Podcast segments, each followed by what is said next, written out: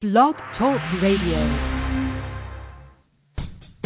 Welcome to the Partner Running Show, show for runners and soon to be runners from around the world as we talk all things running. The Partner Running Show is hosted by Couple on the Run, Sue and Andrew O'Brien, and proudly brought to you by PartnerRunning.com and the Partner Runner magazine. And now, on with the show. Welcome to the Partner Running Show on this uh, 10th or 9th of February 2015. No matter where you are in the world, I'm Andrew O'Brien and I'm here in the Partner Running studio with my wonderful co-host Sue. How are you going, Sue? I'm going very well. So, uh, apologies to people we've been missing for the last couple of weeks. First of all, lots been happening. We were off to, I think the last time we we were live, we were on our about to be on our way to Hong Kong for the Hong Kong 100, which we successfully did, and we've got a. I think my next week's show might be our sort of special and review of that. Um, but we didn't. We were sort of in transit, didn't get back in time for the show directly after that. So that was week one, and then uh, week two. Well, you you came home with a bad, bad, a bad, northern hemisphere flu. Yes, So, which um, completely floored me. couldn't talk very well, uh, let alone much else. So No. that was two weeks in a row, and then Mm. tragically, uh, your mother passed away last week. So that sort of became three weeks in a row. So three strikes, and we're back. We are back. Yes. Yes. So uh, that just seems like a long time. I've sort of forgotten my whole routine and everything. But Yes, yes, it does seem that, but we're we're back on the air and uh, back running. Yes, so hopefully it's like a couple of weeks of uh, not running because of you've been on busy with work or injured or out or Mm. something, and Mm. that uh, bit slow to get started. But once you're back into it, it all comes back to you quickly. So our, our focus for today's show is uh, we've sent recently a series of questions for some people putting together uh, an ebook for mar- for uh, marathoners, and uh, thought, oh, what better way than to take their questions and work through them? Some Indeed. some uh, well, most of them over the particularly popular questions, some which we talk about quite often and some not so often, um, and some with slightly different takes. So that's going to be our our focus. But of course, we are also going to uh, have our regular segments. We have a bit of a look at the news, a bit of a snapshot of what's been happening, and then uh, good to have another Ask Sue. Haven't heard, heard the uh, the Ask Sue for a couple of weeks, and of course we'll finish up having a bit of a look at what's on in the weeks ahead. Okay. Over the shoulder, a quick review of last weekend's running. Well, as you mentioned, we had actually uh, missed out on a few of uh, the the weeks prior, looking at uh, some of the the past news. So just sort of probably the most relevant news to have a look at some of the the things that have happened over the last week or so in running, and couple of marathons taking part in the US that are independent of the rock and roll, but based on the same rock and roll concept. This is an interesting one. Uh, they're branding themselves as music half marathons rather than rock and roll half marathons, and been very successful. And organisers have been thrilled at the turnout and the speed with which a lot of these events book out. So that's quite that's quite startling. Um, in fact, one in Sarasota last weekend the concept of getting people participating was what they were really focusing on. 16 musical bands along the way. Again, sort of we, have heard of this concept before, but got 2,000 entrants, um, and the race was closed due to you know huge popularity. And already they have opened entries for next year and extended their target to 3,000 plus. So, uh, an interesting way to um, try and extend a concept of something that is already successful in a different way. Uh, a little bit more news, I suppose, on the elite front that the winner, Emily Chip Courier of uh, Kenya, has been stripped of her Calgary win due to doping, and this is yet another Kenyan marathon runner that has uh, been found to be using either steroids or um, EPO, one of those other blood doping style drugs. And it is just a sad indication because, once again, once one or two get pinged, it casts doubt and dispersion upon the whole group. So, again, it's just adding fuel to the fire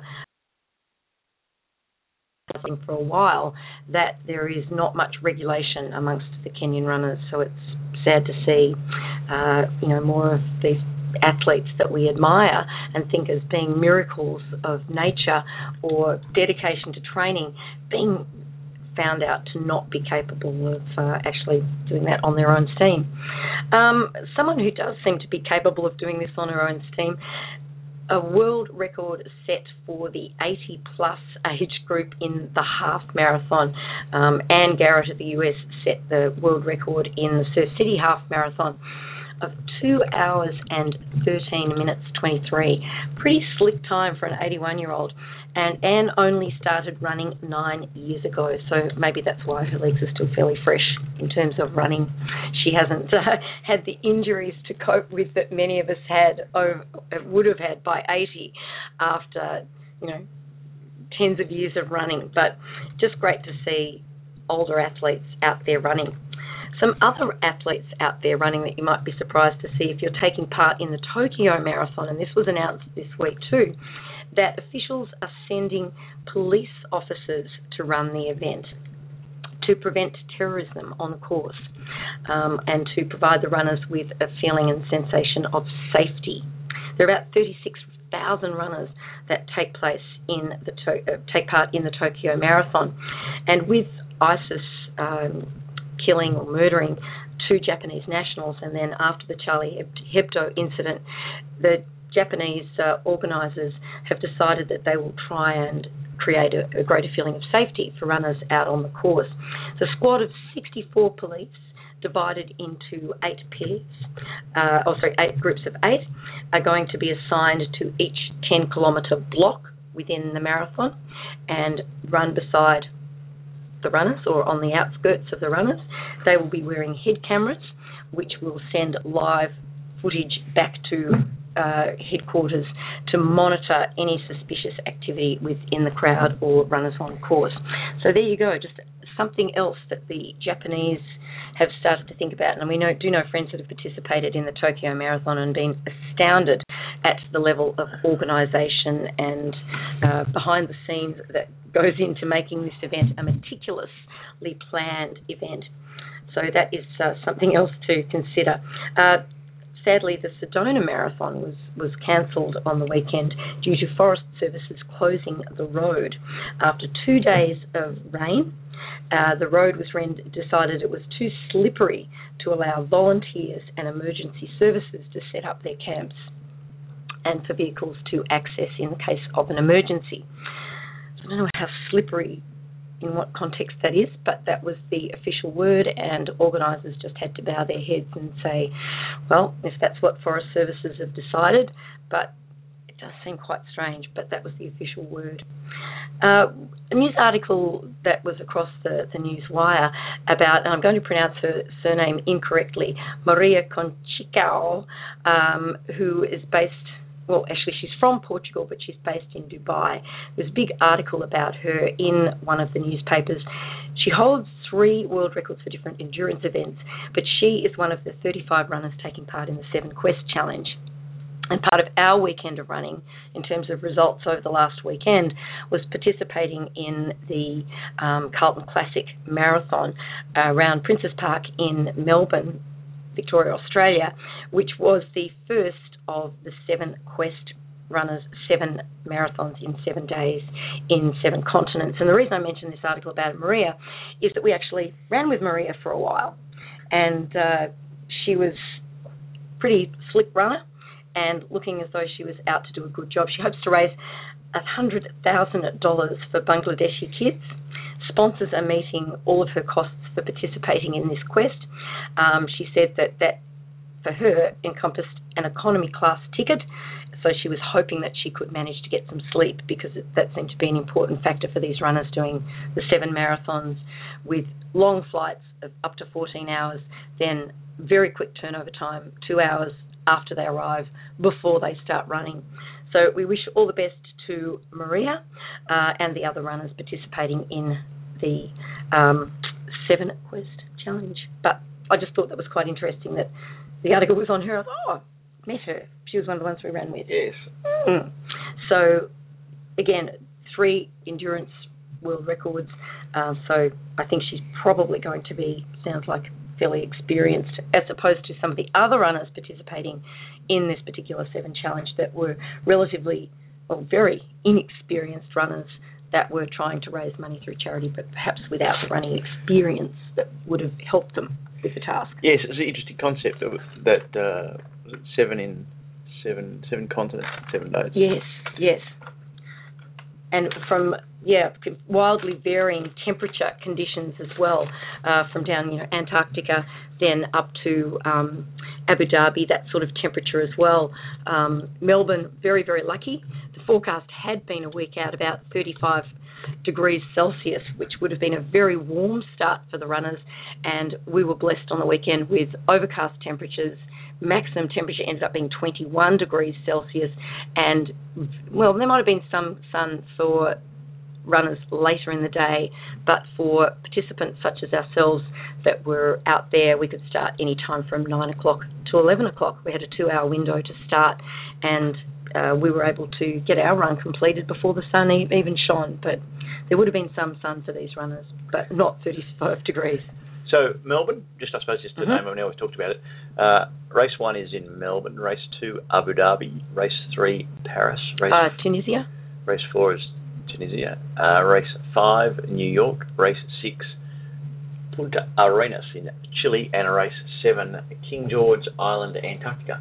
Mm. Um, yep, there you go. There you go. So long, long legs of flight for a lot of the situation, and running, running the marathon within two hours of landing in some instances. It was interesting that um, well, they put on this loop event in Melbourne that we participated in, and a lot of the conversation amongst the local runners who were sort of coming out to support and run with them was, what did you think about the idea of the triple seven quest? You know, would you run? Would you want to run seven marathons in seven continents in seven days?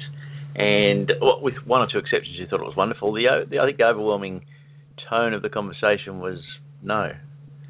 Um, if I wanted to run seven, seven, seven, seven marathons in seven days or something of that ilk, then that's that's a not that sort of ticks a box. I wouldn't mind doing that, but I'd just go and do one of the like a mainly marathons type US thing where you were sort of you know an hour apart, state by state, and you've actually got to experience an area and a culture in some detail.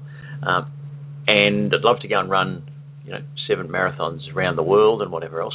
But to do it in seven days, where it's it's just hotel, taxi, your bus, run, restaurant, hotel, airline, whatever. Yeah. Um, you know, with varying reports of, I think the cheapest you could do it would be um, say about 20 something About 20, but I'm mm. seeing, I'm just off the website here, one of the bloggers is saying, um, oh yes, this was the other event that where they were like about 40,000 US. So reports of between 20,000 and 40,000 US to do it. Mm. Um, if I had that much money to spend on a couple of things, I think I'd want to stop at these places and experience and, and whatever else. Well, yeah, and a lot of the runners we spoke to during the event, uh, talking about some of the events and marathons they'd run, they'd coupled them with a holiday or with yeah. a checking out of the location, and that seemed to be an overwhelming experience for people uh, such as Luke that we'd spoken to that had gone to Chiang Mai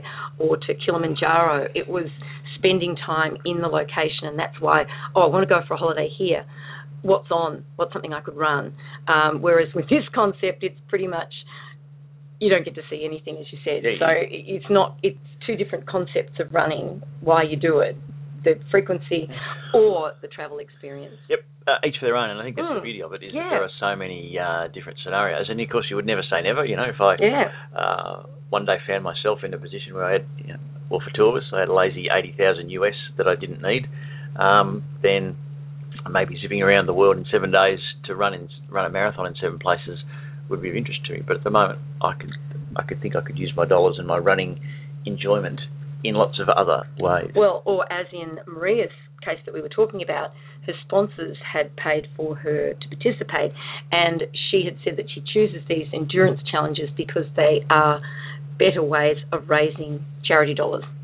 So if I'm saying to my, you know, yep. Bequesters or whatever, um, hey, I'm doing this wonderful challenge, they're more inclined to go for something like that than oh, I'm just I'm running the New York Marathon. Help me sponsor something. And if that works, sounds out there. then that's a good reason Yeah, to do it. Exactly. I'm not, I'm not, No, I'm no, not, no, I'm not saying saying it's a, a bad idea. I'm just saying there are different different Mm. people. For some people, it's very attractive, and for others, not not so attractive. All right. On that note, we should keep on moving along.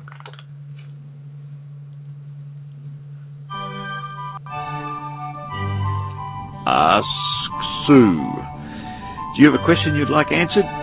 Why not send us a message, a tweet, or post your question on the Partner Running Facebook page. Take it away, Sue. Today's Ask Sue comes in response to a question from a runner in Southern Hemisphere summer, although this question is also very applicable to Northern Hemisphere winter. Now, the question arose from an endurance athlete who was trying to really put in some long hours of training in Southern Hemisphere summer, uh, primarily based in northern New South Wales. And the concept being that the weather is so hot, the forecast temperature is so hot that when do I start running? So, it, in order to try and get a four hour run, or uh, in her particular case, it was training for an ultra marathon distance. So, she needed to put in a five to six hour run. But let's just say, for example, it's a, a two to three hour run, even, well, probably a three hour run. How early do you need to get up to beat the heat? Well, with the concept of some of the forecasts of being into the mid 20s at 5 a.m., do I get up at 3 a.m.? And it starts to really then intrude on our quality of life. Like, how early do we have to get up to fit in uh, a run before conditions get so extreme that it becomes dangerous and uh, actually works negatively against our training to go out and run? Then, on the, the other side of it, I normally fit in my, my shorter training runs at lunchtime, but lunchtime or immediately after work as two options, the temperature is up into the mid to high 30s or even 40 degrees. So what what can I do?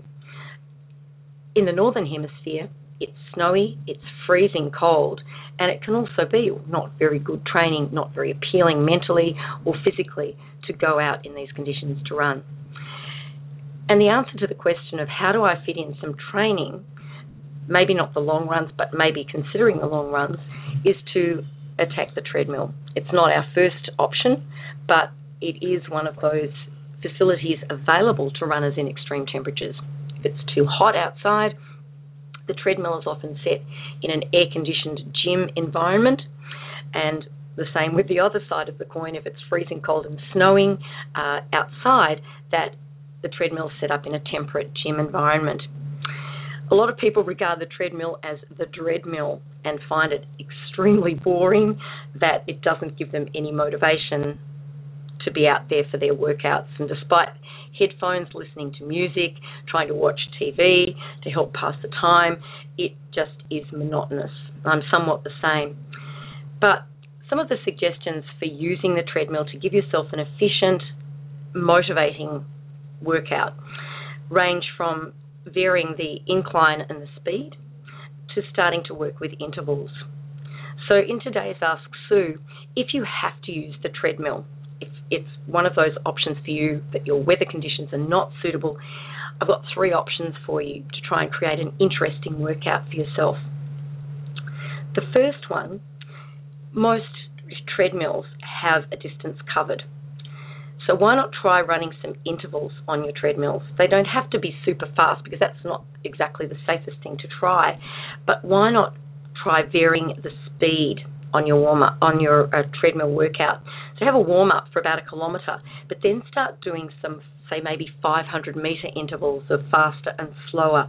And it's up to you how many repeats you do. So if you, your workout's going to be a 45 minute workout, if it's going to be an hour or so on, just trying to put in some variation in speed for interest and also to use your muscles a little bit better as well.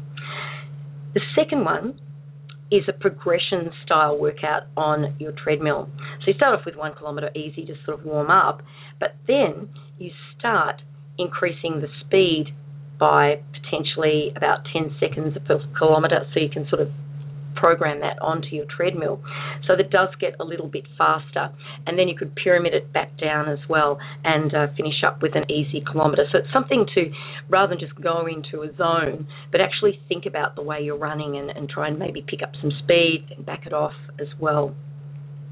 Now the third workout you might consider on the treadmill to create that variation are hill climbs so after your one to one sort of two kilometre warm up or so, maybe a little bit of speed increases just to sort of change your stride length.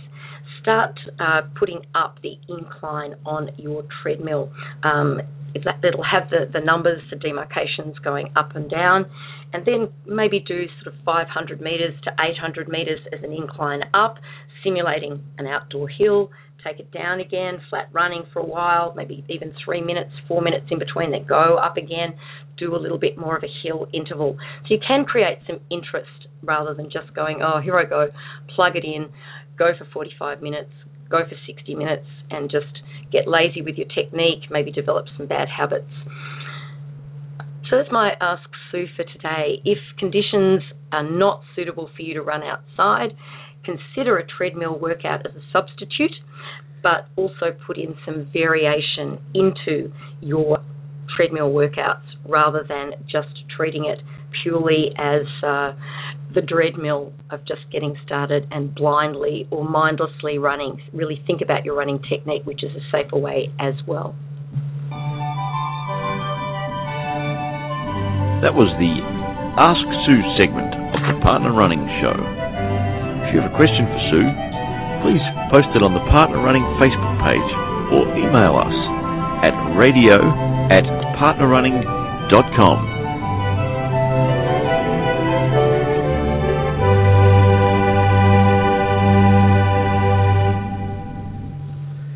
Well, our feature segment today is on popular running questions, and uh, we were sent recently, uh, while we were away actually, a series of questions that they'd asked us to respond to. So people putting together an e-book for uh, for marathoners, and so we we'd take their questions and um, work through them as part of today's show. So under pretty much three headings: the the uh, pre-marathon, so how to train and prepare, uh, what to do on the race day, and of course then how to recover. So just quickly run through each of the questions and uh, so we'll get your sort of thoughts on uh, how to go. So the first question, jumping straight in, is how do you mentally prepare to train for a marathon?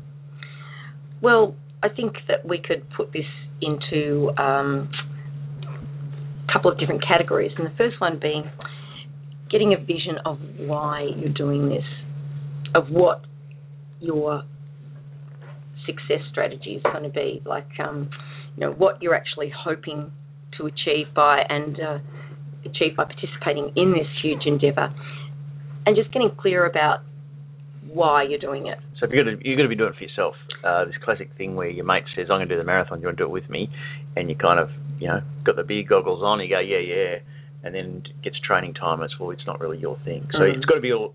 You got to really want to do it. Yeah, it's, it's, you've got to really have an idea of why you're doing it, whether it's a personal reason, whether it's um, a family reason that's motivating enough for you to do. Yeah, or it could be a fundraiser It could be a fundraiser, All of those. exactly that. Yeah. Reasons to run, but you got to have a good reason to to Mm, because if you don't if you're not keen to do the training, you're not going to do the event. exactly. Uh, probably other parts of that is getting a little bit more. Probably the next level is, um, you know, being clear about your strategy, how you're going how you're going to train. So once you've got a sort of a path, gives you a bit of confidence, a bit of certainty. That that certainly helps prepare mentally. Mhm. Um, exploring all of the scenarios of what can happen. What what happens if you do you know have a, a plan in place of what do I do if I get injured along the way?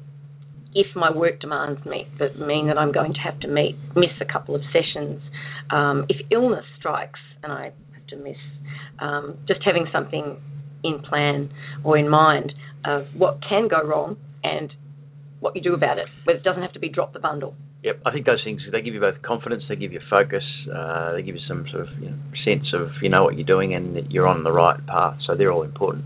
And probably the last one is something that, that probably comes up a bit within on race day as well as being also very important, and that is breaking it down Mm. Yep.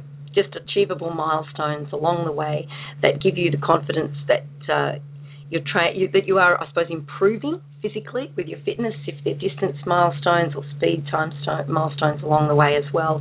And so they can be real confidence boosters. But also then it can be a bit of a wake up call with things, if you're not putting in perhaps enough training, that you should pick it up a little bit from a certain point out too. Okay, so that's a few things to help you mentally prepare to, to get the training underway and to get through it.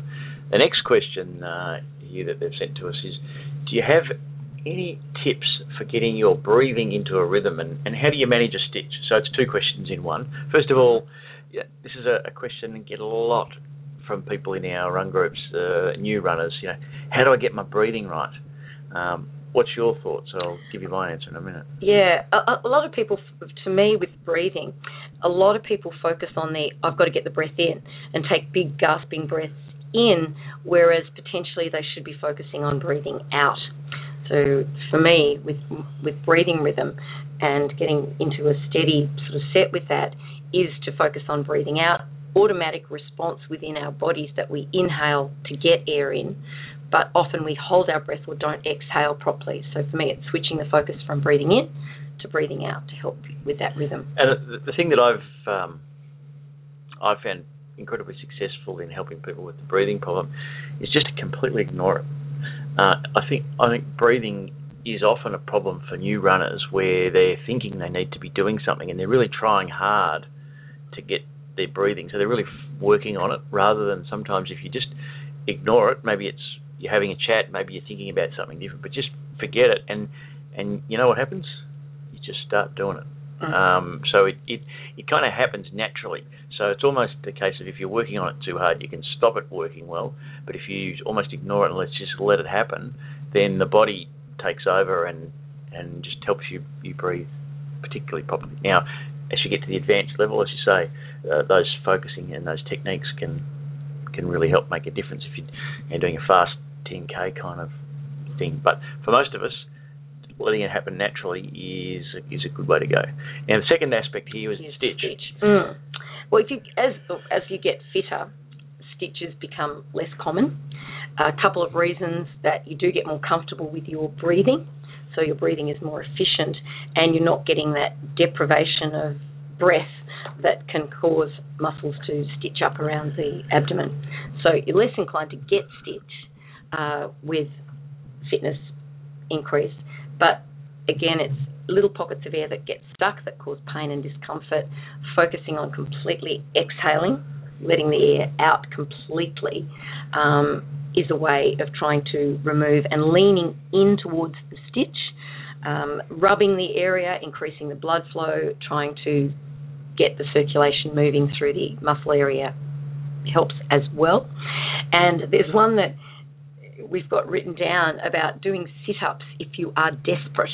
And part of that desperation is it's a more concentrated contraction of the abdominal muscles rather than leaning in or rubbing that can sometimes unlock that stitch and release the muscle tension or the muscle fibers that are trapped causing the pain and discomfort. So sit ups one if you get desperate, just give it a try. What can it do? And it works a treat. It's exactly amazing the number of people that we've uh, you know, you're running along with somebody and say, I've got a terrible stitch, what I do, and you say, get down and do some sit ups. They look at you like you're you're an idiot. And then my, well, I've a few a few occasions I've jumped on the ground and done it with them, and then they've got running, and then you know, 20 seconds later they've looked at me like, mm. what's going on here? It worked. Yeah. Um, it's just a it's a strange thing to do, but just if you want to if you want to get cycle. rid of it, mm. it certainly gets rid of it. Okay, third question.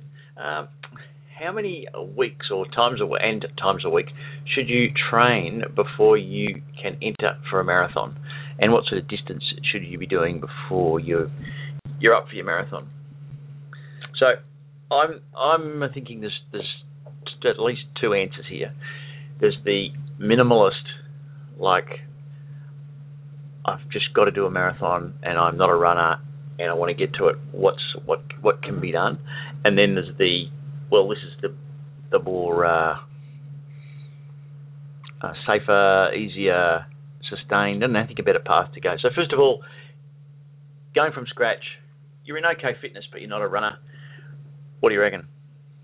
Oh, I think you should really set yourself a, a six months target. to try and get to a marathon distance. I think that potentially that that's you know you've got to give yourself time. You don't want to take on something a month in a, in the future. I I think um, to, before you enter the marathon, you really want to be comfortably running probably three times a week. You want to be doing the 10k, and you want to have been having run for that for a good six months, just to build your base. Because if you go too fast, too quick, chances of getting injured quite considerable. And also, you're trying to um, cram all your learning and all the excitement of going up and in distance and improving and learning into a very short space Mm. of time. So building that little bit of a base, you know, of, of a good six months, and then, as you say, taking another six months to train for your marathon Mm. is is a probably a you know if you're in reasonable fitness to start with is a good way through. Um, so that I think is is the guide. If you're um, you know, say you're a half marathoner and um, you've been running them regularly, then really you're looking at 16 weeks. Yeah. you can pick it up. I've just run a half marathon. I've had had two weeks off. Now I'm ready to train. What am I going to do? How long to a marathon? 16 weeks. 16 weeks, four lots of four, and you're there without you know, too much trouble at all. So the second part of this question, Sue, is um, how far to run in tra- in training as your long run, and, and should you actually have run the marathon distance before race day? Oh, look, coaches are full of all different advice with this one, and I think a lot does relate to our speed of running as well. If you're a, a faster runner and you're a very competent runner, maybe you can achieve marathon distance in a three and a half hour, a three hour long run or a three and a half hour long run within that space of time. But for fairly new runners or slower runners, a three and a half hour run is, prim- is probably only go- is going to take you about 28k. So time and, and distance covered is really related to your experience and your speed in lots of ways. And some coaches do recommend going to marathon distance for their people before they get to the event. But for others, generally, it's getting to about that 80% of the distance So it's is tra- adequate. It's a trade-off, isn't it, between Mm. uh, getting injured in training and Mm. getting your long run in. So, as a general principle, long runs never longer than three hours. Yeah. And if you're a sub three hour, you know, if you say if you're a two and a half hour marathoner, then a three hour long slow run, you're going to get the, the distance up, Yep. and it's going to be good for you for race day. If you're a new marathoner or um, you know a four hour type person, then going out and running four or four or five hours uh, in your early marathoning days is only is only going to up the risk of injury. Yeah. So it's sort of like, well, you know, you might struggle a bit in the last you know, seven to ten k of the marathon in your early marathon days because you haven't got used to running Gone that to distance. that point, yeah. Uh, it's better off to build up to getting used to that by doing a couple of marathons uh, each year than to be trying to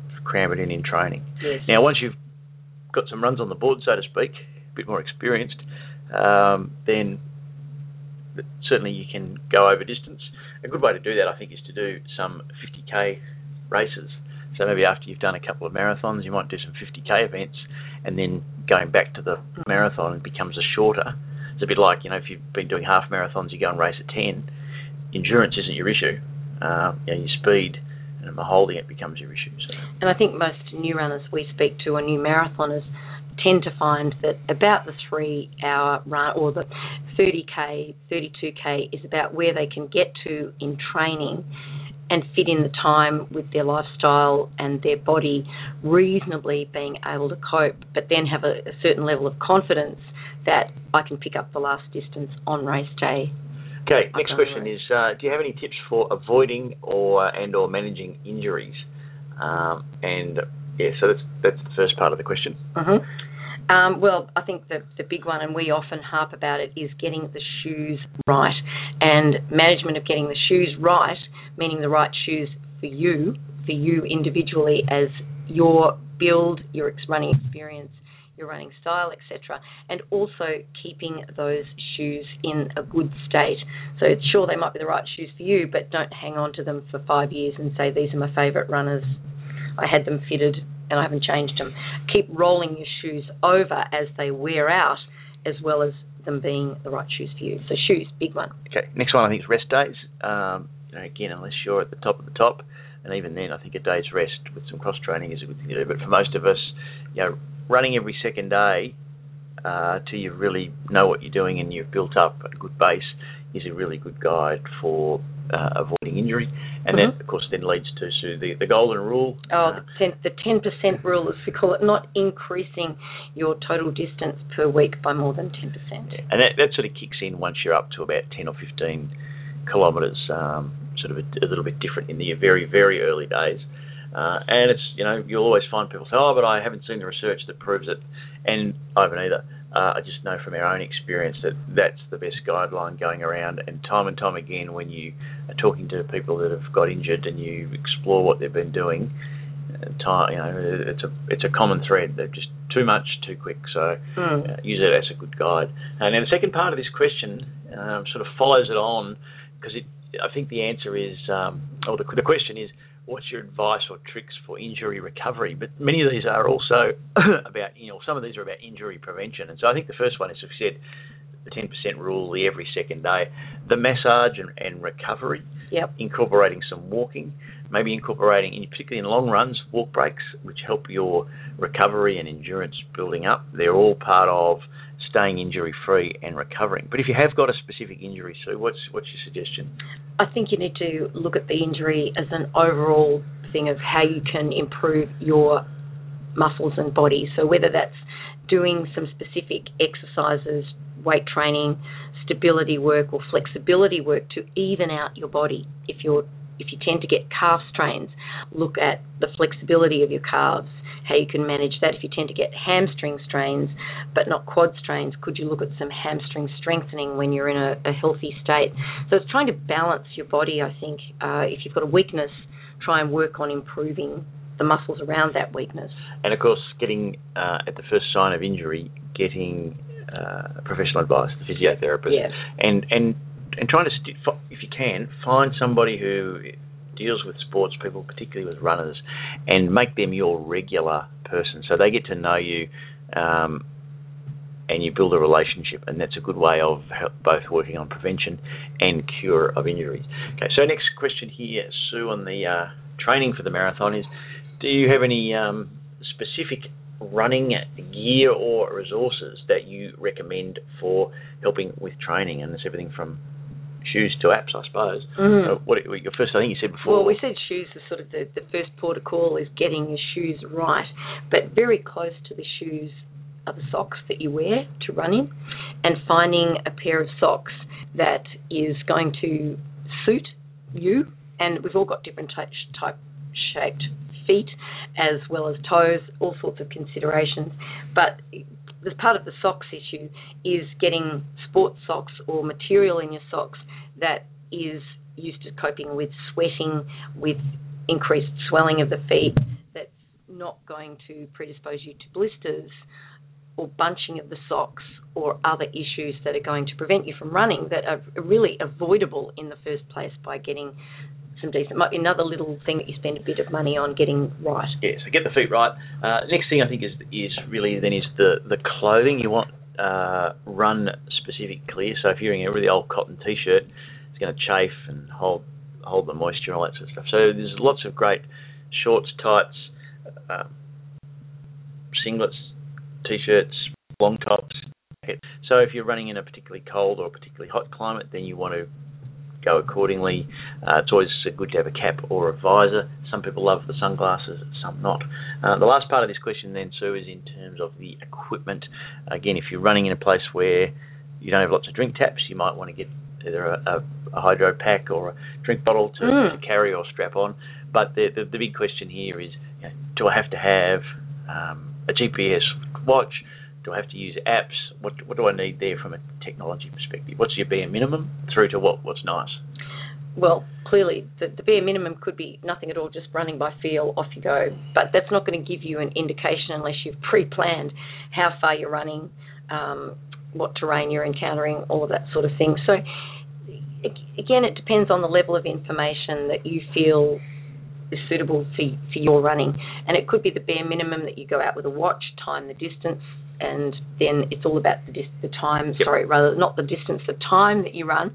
But then, if you do want to get more specific, the various apps that are applicable with your phones, through to the top of the range GPS that's going to give you information about the elevation, the speed of each kilometre that you ran, and the terrain and up and down elevations that you covered. So lots of information available to us, or minimal, just going out for time following the watch. Yes, I think in this day and age, something like Map My Run is a good place of planning your courses, and the watch those two things, for most people, training for a program would be sort of like your entry level requirements. Mm. And as you say, you can get into your Suunto, Garmin, and other GPS watches that, that give you all sorts of data. And uh, Strava is another great website to log your training in and, and uh, think about. And so there's a free option there with that as well. Okay, so um, next one. This is an interesting question, I think, and the one that that uh, often gets overlooked. What, uh, which type of terrain is uh, better for marathon training and why? Well, a lot comes back to well your race, I suppose. If it is your single big race of what are you training for, what surface is it going to be on, but allied to that as well is that the softer training surface that we can get on, the more kind it is to our bodies. So if you can run on, even if your race is on a road, if you can run on a softer gravel track um, for 80% of your running, for instance, it's going to predispose you to less impact injuries than it would if you were doing 80% of your running on concrete or bitumen. So there is just that consideration. If your run's on road, then clearly try and put some experience of running on the road to prepare your legs for the impact shock. But otherwise, I, you know, my advice would be stay as soft as you can. Yep. So in terms of there's a bit of a hierarchy, I suppose, in terms of its its grass, its gravel, uh, its track, its bitumen, its concrete, concrete and mm. and depending on the area and whatever, sand is up there at the top of the um, very hard, can be very hard, whatever else. So um, grass can be a bit uneven.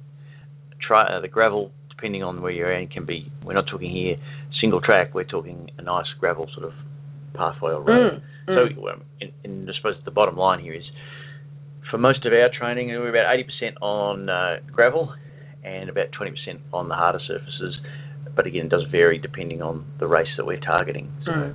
Okay. Oh, and the Uh, other mention is in terms of indoors or outdoors is treadmill is potentially well last resort if conditions are just not suitable. Yep. But don't do eighty percent of your running on treadmill. And I think the, the thing is, if you know, if your race has got a lot of hills in it, then you want to find uh, terrain that's got hills in it. You want to be doing Mm. hill training for that sort of thing. Um, and again, the the surface, as we said. Okay. Uh, what are effective uh, day or night before practices for your race? So this is something which we talk a lot about, and we, and we do have a, whole program here on what we call our 10-day countdown, and that's everything from getting your mind right to making your travel plans, uh, packing up your pay list, getting your motivation happening. But when it gets down to the specifics here, it's really as a three-day kind of pre-race scenario, isn't it? So it starts Mm. with getting your toenails done a few days before, so you don't clip them too tight the night before and cause some problems. Hydration, again, the, a bit of a trap is hydrating the night before and or the day before, and it sort of goes through too quickly. So you want to sort of do the drip feed over a couple of days. Now, food. Yes, uh, is increasing the carbohydrate content of your food, not loading as in overloading and just eating too much. Uh, so that gradual change of the composition, not the quantity of what you're eating, is the big one for carbo loading. So yeah, yes, you're spot on. And uh, sleeping the night before, the night before. Often the night before the race, we're nervous. We're you know Might have an early start. we're Mm. away, etc. So if you get a good night of sleep two nights before, that's usually going to carry you in good stead. And uh, packing your gear and getting it all set and laid out early the day before. So if you have forgotten something, you've still got a chance to get it. You don't want to nothing worse than rushing around the dark as you're trying to get out the door to the race to find your missing stuff. Um, interesting one here. How do you regain motivation after underperforming during a training session? Um, for me, I reckon this is an this, is uh, the first thing is don't stress about one or two sessions. Uh, you want to be looking at the pattern rather than individual events. And you remember, a lot of our training is done without rest, without taper, in amongst our day-to-day life. So, you know, we're not always going to get it right in terms of our hydration and our energy. We're not always going to be able to train on a nice, cool, you know, morning when we're all fresh and ready to go. So sometimes the reason your training session isn't so good is it's been a hard day at work. Uh, you haven't eaten enough. You might have, you know, trained the day before. You've got a late night. All sorts of things happening. So part of the whole idea with training is just to get through the sessions, and you will some days feel fantastic and other days you, you won't. But the training program is designed so that when you taper, when you've done all the work, you you're there to come good on race day, not to peak on you know, training night number 32. Yeah, spot on. It, it's very hard because sometimes mentally we do beat ourselves up uh, unnecessarily for these things, but keeping it focused on the big goal of what your ultimate training goal is um, and not being 100% beautiful and perfect on each of your training sessions. Okay, last last question on the, the pre or the training side. Any other general training tips or guidance for pre marathon training? Uh, yeah, look, I think the, one of the, the big ones uh, is uh, making sure that you've practiced your race day, and that includes the gear you're going to wear, what you're going to eat uh, the night before or the morning of, um, what nutrition you're going to use during the event, so that you're really covered there's going to be not going to be a surprise. It's not uh, it's not the night to the night before to try something particularly new. But if you've practiced all those things, then it eliminates them from worry as being part of the concern. So practicing uh, that, uh, I think trusting your body. You know, if you're sick or you're injured, you need to to come to grips with that and just get it fixed, and attended to. You know, missing a session or two because you're injured or might be getting injured is going to be much better than pushing through and getting well and truly injured. Uh, nothing new on race day, I think, is another one. Mm. Uh, and the other question that comes up here a lot is uh, in terms of uh, the music versus non-music. Well, you know, we're not fans of running with music. We find it dangerous. Every weekend we're running into people who, who aren't following race director directions or aren't hearing volunteers, and it's just it's a mess. But a lot of people love it, and it gets them through their training. And if it gets them out there and it gets them doing it versus not, then that's cool. Be wary of the safety. Um, and probably the, the lesson here, or the, the thing that really sticks for me ultimately, is that when we talk to the elite runners, then some of them some of them might use music on the occasional session, but it gets in the way of them actually hearing and understanding and performing at their best because it it takes away them being in touch with their body. So mm. if you want to ultimately perform at your best, then music's not going to help it might get you to a place where you can go on to that level, but ultimately, it's, it's there's a fair bit to suggest it's going to hold you back. Ultimately, yes, agreed. Okay, um, on the day, right? It's marathon day. Um, again, we'll come back to the, this question of the mental preparation.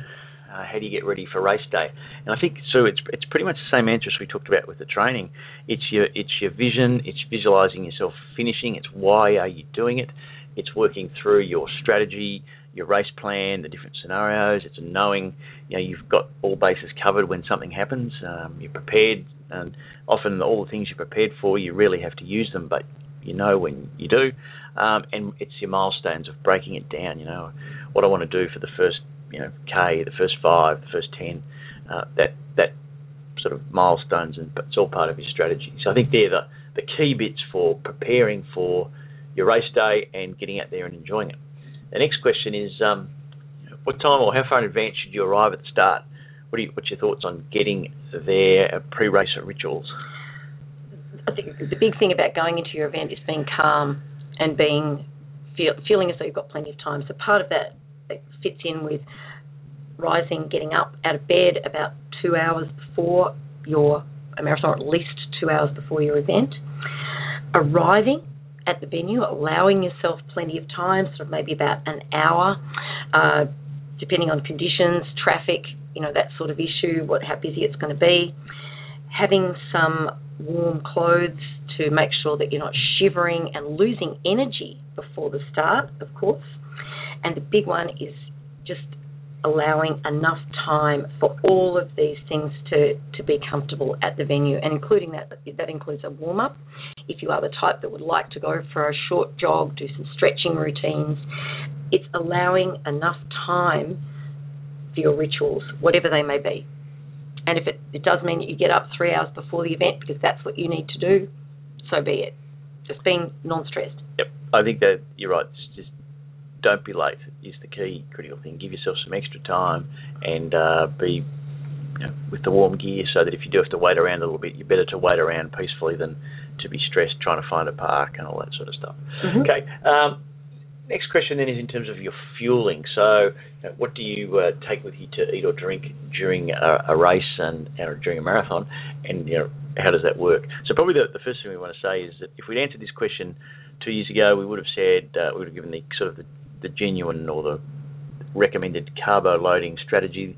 Um, nowadays, some people were working on this fat adapted versus carbo reliant. So, uh, for most people, the the carbs, uh, the energy thing is the way to go. Um, first, before we get into the specifics, the key bit here is that you're going to, as much as possible on race day, do exactly what you've done in your long run training.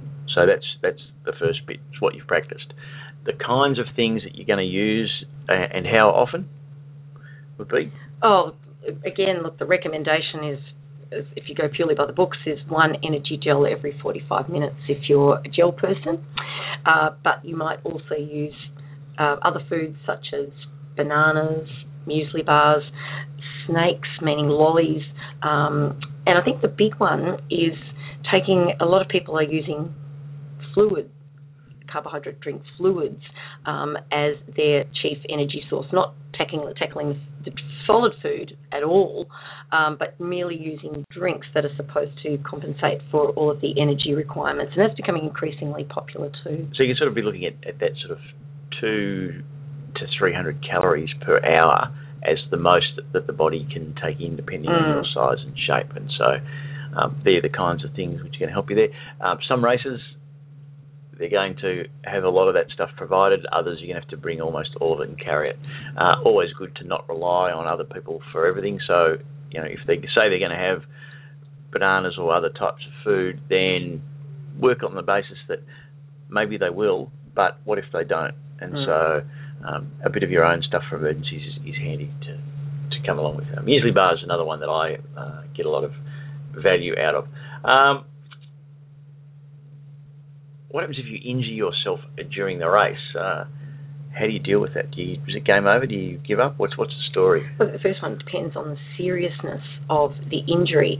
If you've torn a muscle, if you've slightly strained a muscle, if you've twisted an ankle slightly and it's impeding your running a little bit but not preventing you from running, uh, in other words, the pain level is not such that you have to stop. Um, each injury needs to be assessed on its own merits, I think, is where this one goes. Yep. I think a general guide is if if if you think you're going to risk long term injury or Well, the level of pain. or other consequences yeah. or, or, or even risking your life, then Stop. medical tent stop. Mm. Um, if you went into a, an event with an injury, then you want to you know, spoken to your therapist about how you're going to deal with that. What's the consequences of running and continuing to run? Uh, but for a lot of the, a lot of the times, you're going to get cramps. You might get nausea. You might get sore legs. You might just have a bit of a fall, maybe a few cuts, but nothing broken. That sort of thing. Mm. Uh, when all of those kinds of things happen to me, the, the general concept is, you know, well, you know, a bit of a walk break. You're a long time out of the game. So maybe it's a walk break. Maybe it's some extra fuel. Maybe it's slowing down a bit. Maybe it's just going into the medical tent and getting something for a blister or chafing or something. A lot of the things which actually occur during the race as injuries or so-called physical challenges can be dealt with, overcome, and, and, and, and left on. You want you really want to think twice about stopping because you've got a you know a cramp or one of those things uh, because you you, know, you get you're a long time sitting back afterwards saying, oh, if only I'd finished. Whereas Yeah. you walk for a couple of minutes, yeah, you might be 20 minutes, half an hour slower, but you're still going to get there. Um, again, it depends on your philosophy. A lot of the super fast elite people, they go flat out, yeah. and if they get an injury and they have to stop, and it means that lets the end of getting the time that they wanted, then they stop, and they're happy with that.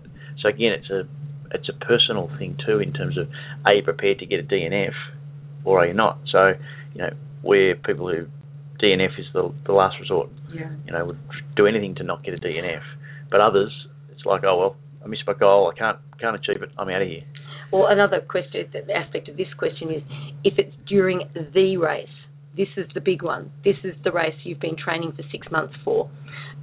Do you walk it into the finish to to satisfy yourself that you've completed. So it, yeah, the, the priority of That's the a race. personal choice. Do you Mm. want to, you know, do you have a problem with giving up, uh, not finishing, or do you want to Mm. go ahead. Again, again, all that's in the context of if it's going to be life or, Oh, or death, definitely. or risking, mm, you know, being out running for long periods of time, then that becomes a much easier decision. Um, next question here is, uh, how do you pace yourself to avoid starting too quickly?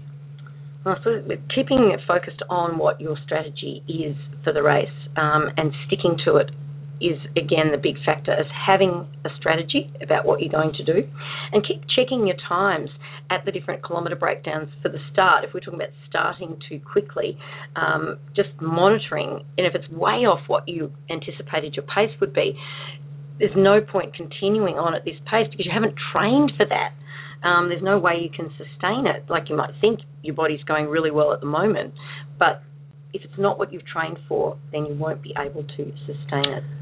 So practicing your starting is a good thing to do. Uh, running your own race and then Mm. checking your time at the one, two, three, and five k. I think is for the marathon is a good way to keep it in track. Now Mhm. the other side of this question is, what happens if it's very crowded and you get way behind? Then I think the simple answer is look to catch it up in small bits per kilometre, not all at once. Because if you go and you know if you train for five minute kilometres and your your first one's five and a half and your second one's five and a half, then if you try to run a four to get back on your even, then that's liable to blow up and you know cause you all sorts of grief later on. So pick it up gradually rather than, than too quickly.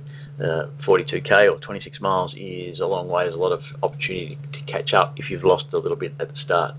Um, so, so in terms of keeping well hydrated, what are your thoughts here? Well, pre-race hydration is probably more important in a way than during the race hydration, and that's by gradual sipping over a couple of days before your event rather than uh, trying to swallow two litres the night before. Um, one, it makes you sleepless overnight. Potentially, there are lots of getting up toilet breaks during the night, but also scientific evidence proves that it's just not as well absorbed through our bodies. So that was the first big one is I think the next bit is uh, is drinking to thirst is a good guide. Um, I think I think I read somewhere not long ago. You know, uh, it's it's almost unheard of for anyone to you know, die or get into severe problems for under for hyd- for dehydration during a marathon. But you can overhydrate. You can drink too much. So drinking to thirst is a guide.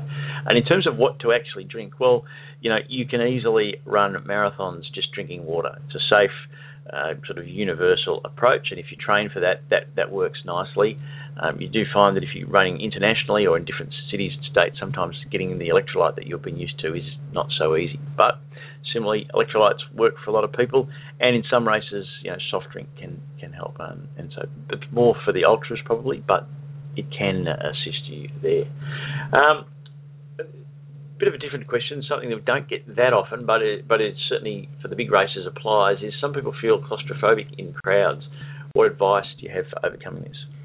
Well, if you do feel claustrophobic in crowds and it's a major, major problem for you, perhaps choose smaller races that have got less of that claustrophobic feeling about them. And also, then once the race starts, it's not just the first kilometre that you, um, it, it'll only be the first few hundred metres that you have to deal with big crowds because the course will naturally just disperse people wide apart by the time you get to 5 10k um, and that's going to be a much more comfortable experience.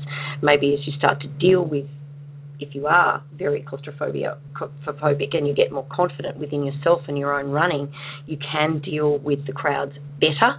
But initially just smooth choose some smaller races and get more confident within yourself. And when it's extra crowded, you can, unless you're right at the very front, you can expect to go a bit slower because Mm. one of the things that happens at these uh, big events is that people line up faster than they should. So you've got to, you know, pass people that should be behind you, and so that slows you down. So if you if you're somebody who is extra claustrophobic, then you know be prepared for the fact that you're liable to run into people who um, shouldn't, you know, in the first five or ten k, who really should be have been behind you. So that's that's part of the challenge.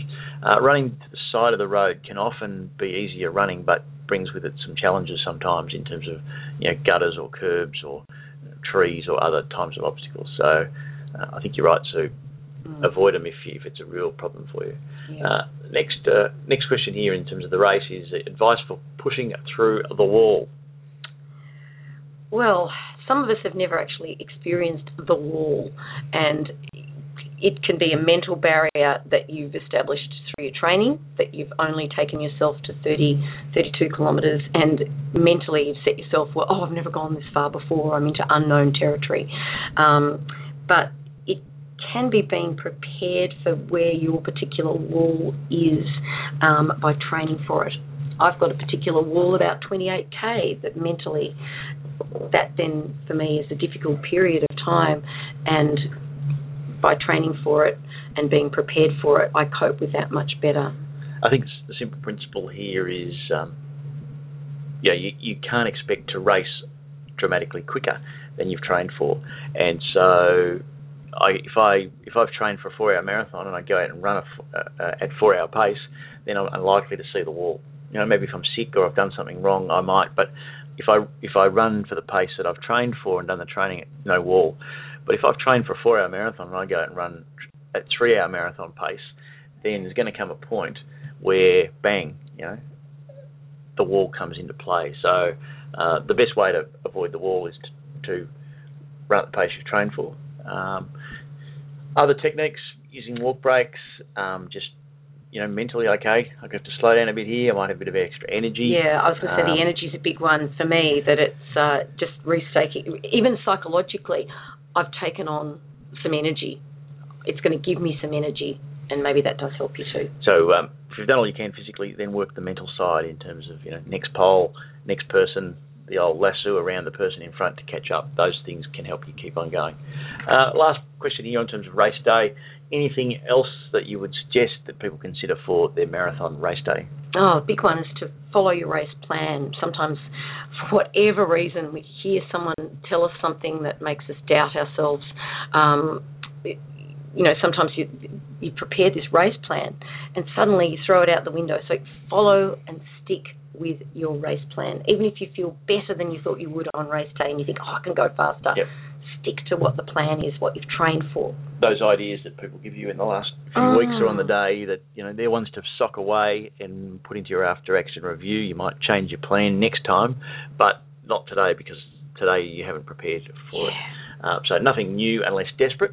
So I think I think it's never do anything new on race day. But if you're down and out and you've got no other options, uh, this is where the desperate comes into play. Yeah, maybe so, that extra that Panadol tablet or something that you've never actually taken before in training. It's worth a try. It's yeah, not going to hurt. you're really, you know, you've, you Mm. have hit the wall. You're in all sorts of strife. Uh, you don't know what to do, and someone says, "Oh, here's a bottle of Coca-Cola." Oh, but I've never had one in training. Correct. I won't have it. Well, that could be the desperate stakes where the, the Coca-Cola might might work. Um, but as a general principle, do that. And I think the last thing in terms of race day is just keep moving, no matter how slowly. Um, time takes on a different dimension during a marathon, and if you if you if you slow down, you think, oh, I'm going like almost in slow motion, but you'd be surprised that um, how quickly you'll get to the finish by brisk walking Mhm. uh, in the last 10k, mixing it up with running when you can, and uh, the next thing you know, you'll be at the finish. So if you sit down, you'll never get there. If you keep moving, you'll always get there. Okay, that's the race day. Now, post race, a couple of quick questions here to finish up with. Um, what should you do after the race? Uh, how do you effectively cool down? And this is forgetting water and nutrition for the moment. Yes. hmm Often we feel like we just want to lie down and just drop to the ground, but we are better off to keep walking, to keep moving, to keep blood flow circulating through our muscles. So that's probably the first one. Is uh, and that can be later in the day as well as part of our ongoing recovery and uh, long long term for the day cool down process is to perhaps go out for a couple of kilometres of walking. So walk is the big one. Uh, probably should mention, I mean, it, it, it is not necessarily um, part of this question, but hydration and food are important. Sometimes we don't feel like eating, but the best food combination is some sort of carbohydrate with some protein to help rebuild the muscles. And no matter whether we think we've hydrated well during the event, we are going to be in a state of dehydration. So might not feel like it, but we do need to focus on rehydrating. Okay. Oh, and you would need to be careful here if we have overhydrated during the race. We don't want we we need to watch that. Yes, oh, for during the race if you've overhydrated. Um, sh- I think a shower is always a good thing. So it's like a clean body and uh, clean clothes can help just help you get walking. And sometimes actually, if it's been a particularly wet day or something, a shower can almost wash away some of the soreness. Um, compression tights are a good thing to, to get into. Often can assist with your recovery, as is continuing the walking. Mm. So so not just in the period straight after the race, but you've showered, you've compressed, you've refueled, um, and then a bit of a, oh, an afternoon walk or evening walk, depending on the time. It on doesn't have to be time. a power walk or anything like that. It's just moving around your body. Okay, now the, the next so it is the next question, but it flows on from here. Is uh, what types or amounts or, or kinds of things would uh, you eat and drink after a race in order to sort of restock the body and and um, enhance your recovery? I think one of the first things that we often go to, and this is personal opinion of what we do as well as advice for other runners, is we're very keen to have fruit. And that can be from the hydration aspect of watermelon, uh, orange segments, those fruits that give us uh, a, a feeling of hydration again, as well as a little bit of sugar and carbohydrate. And they're often easy to digest bananas, those sort of foods that have got some potassium in them as well. So fruit can be a great go-to immediately after your event because it is easy to digest. It's a natural food source. But then we start to think about, well, protein is something we need to work on, rebuilding our muscles after the work we've done. And uh, another concept for that, which a lot of is getting into one of the milk protein products whether that's a soy protein drink, a pre-mixed drink, uh, whether it's your good old flavored milk drink that has got the protein and the carbohydrate as well. Um, often cool drinks are particularly craved, as is salt, and a lot of runners are really keen on whether it's a ginger beer, whether it's a cold Coca-Cola. Um, it can be the bubbles as well that's going to settle your stomach. So cool drinks are often very required, and salt can range from quite a lot. A lot of people like potato crisps, and that's packet potato crisps, or even uh, we've known quite a few runners to like to get some French fries or fried potato chips as being a big favourite. Uh, and last but not least, I think is is worth mentioning the the alcohol. You know, you've run your first marathon and celebrating with a few beers, or some wine, or some champagne, whatever else is is uh, know, it's, it's what got you over the line. It's your big treat. Um, the I think that the comment here is not should you or should you not. It's just being aware that in the period straight after the race, then you might be a bit more susceptible. So if you're usually a a, a six can uh, a six can man straight after the marathon, then three might put you into a bit bit less so sober than you might otherwise be used to. So it can knock you about a bit more. And secondly, that the alcohol will increase the bleeding in the muscles that, that are damaged, and so it will slow down your recovery. And so if that's if your speed of your recovery is crucial, then don't have any, any uh, alcohol. If you say, well, who cares? Another day or two of of uh, of pain after the race from soreness. I've worked hard for this. I'm going to celebrate. Then go for it. So, um, not saying whether you should or shouldn't, but just be mindful of the consequences one way or the other. Uh, okay. Um, on a different tack, how do you handle a bad race time? Um, and, and then any no. First of all, how do you handle a bad race time? I think it's a real trap for, for people to put all of their eggs in one basket. To just have this is my only race, this is the only thing in my running life that matters to me. Good to have multiple goals, a couple of other options open to you. So, things beyond your control crowds, wind, heat, uh, rain, severe temperatures, you know, um, measured courses, uh, taking a wrong turn. There's all these things that can happen. Mm. So if, if it's all about the time and all of those things come into play, you know, Yep. more hilly than you expected, etc. Um, secondly, is it's a great learning experience. So if you've trained for it, if you've done everything that you could to get your time and you don't get it, then ask yourself why.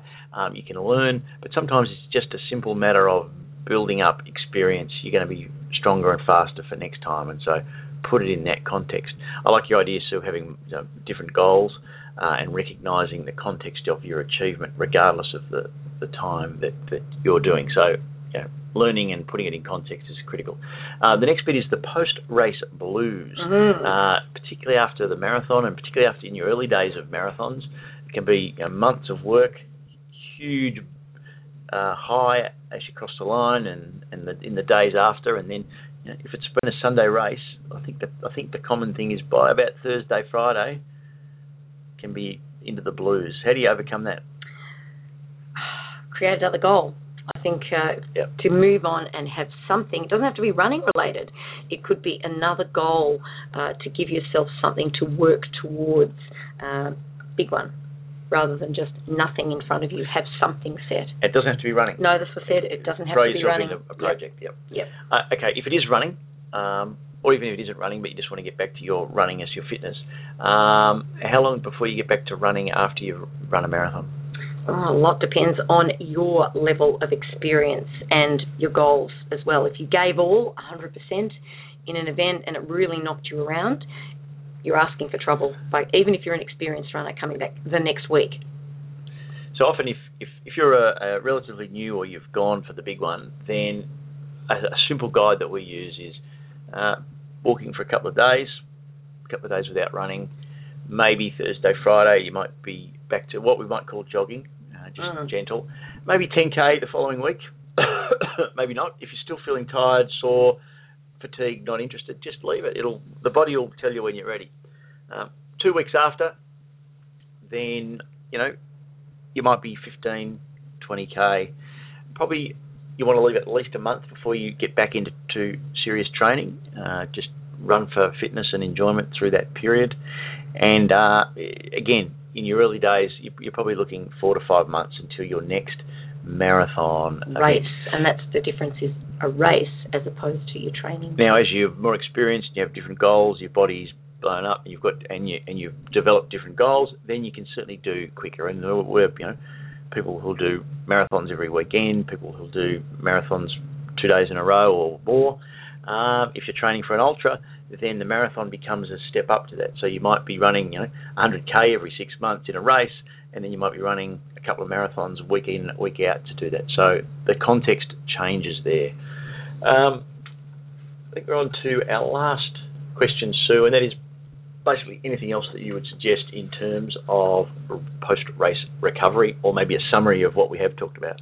Yeah, I think to do the summary of what we have talked about is uh, keeping moving after you cross the line for a while. So it's the immediate, fairly active cool down rather than recovery, I suppose, cool down. But then starting to move on to the food and energy replenishment as being a big one. Um, compression is something that we found to be very handy.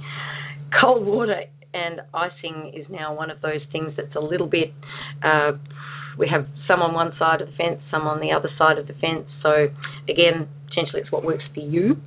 But then coming back to the mobility, keeping yourself moving doesn't have to be stretching as mobility, but keeping yourself moving to keep flushing through the lactic acid out of your muscles, and that's for the 24 hours after the race, even. Okay, yeah. So, any any closing thoughts here on uh, training for the marathon? The one the one that I ha- have, uh, it's kind of it's a bit of a summary, but it capsules it all, and that is, you really want to be thinking about your why are you're running the race and how does that impact on your longer term vision and goals. And so, we often people will do things like they'll overtrain, they'll run with an injury, they'll do all sorts of things in the moment for this race, and they then risk you know, long periods of not being able to run, and in some cases, lifelong injuries and and or and or loss of motivation and enjoyment. So you need to balance the pushing through pain and and those kinds of things with the context of hey, I want to be doing this for the long term, and so our approach, I think, is very much of uh, at this stage is we want to be running fit, strong, and healthy and doing the events that we like, even if they're going to be a bit slower than we maybe could, so that we can be doing them for the next 10, 20, 30, 40, 50 years. So that's the balance. And so sometimes if we're we maybe we could run with an injury, but we don't want to risk not being able to run at all, then we back off. And so that that balance of when to push versus when to be looking at your long-term sustainability, I think is important. Yes. And a lot of people uh, regret pushing and doing things that create long-term injuries uh, because they can't run at all. Mm. I think it is. You don't end up riding a bike. I think you're right. It's one of the uh, things that comes potentially with experience, with knowledge, uh, long term, uh, that a weak miss is not the end of the world for your running. Okay, so that's uh, some questions on the training, the running, and the recovering from a marathon. Hope that was helpful. In the oh, we'll have that transcribed and that'll be available on the website in a couple of weeks' time. Okay, almost the end of another show. The road ahead.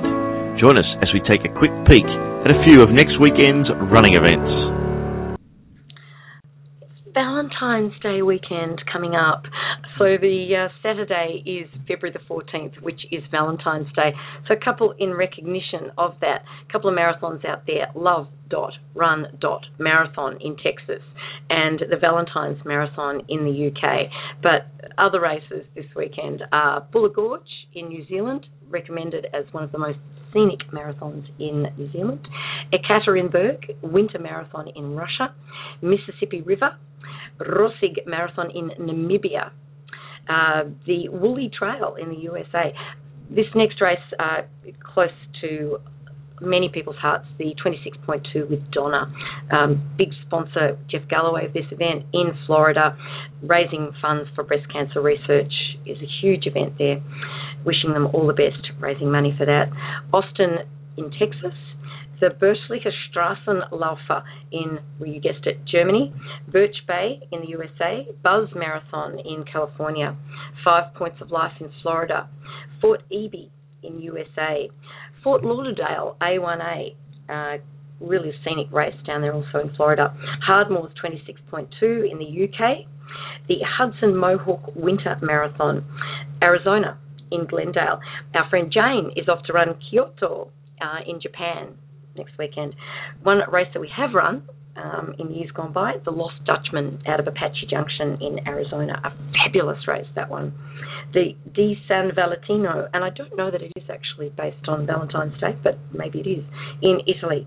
Myrtle Beach in South Carolina, Napoli City, Okinawa Marathon in also in Japan, Paradise Coast in Florida, the Rogue Yeti Heartbreak Marathon in Georgia, Sabarmati in India, Senshu International Marathon in Japan, Washington's birthday in the USA, and the Winterman Marathon in Canada. And also on the Australian race calendar, not much happening this weekend. We've noticed it was a very quiet weekend Yes. this weekend if you want to run a marathon in Australia. So thanks for tuning in, folks. Uh, great to be back on the air. Thanks, Sue, and uh, we'll see you all next week on the Partner Running Show.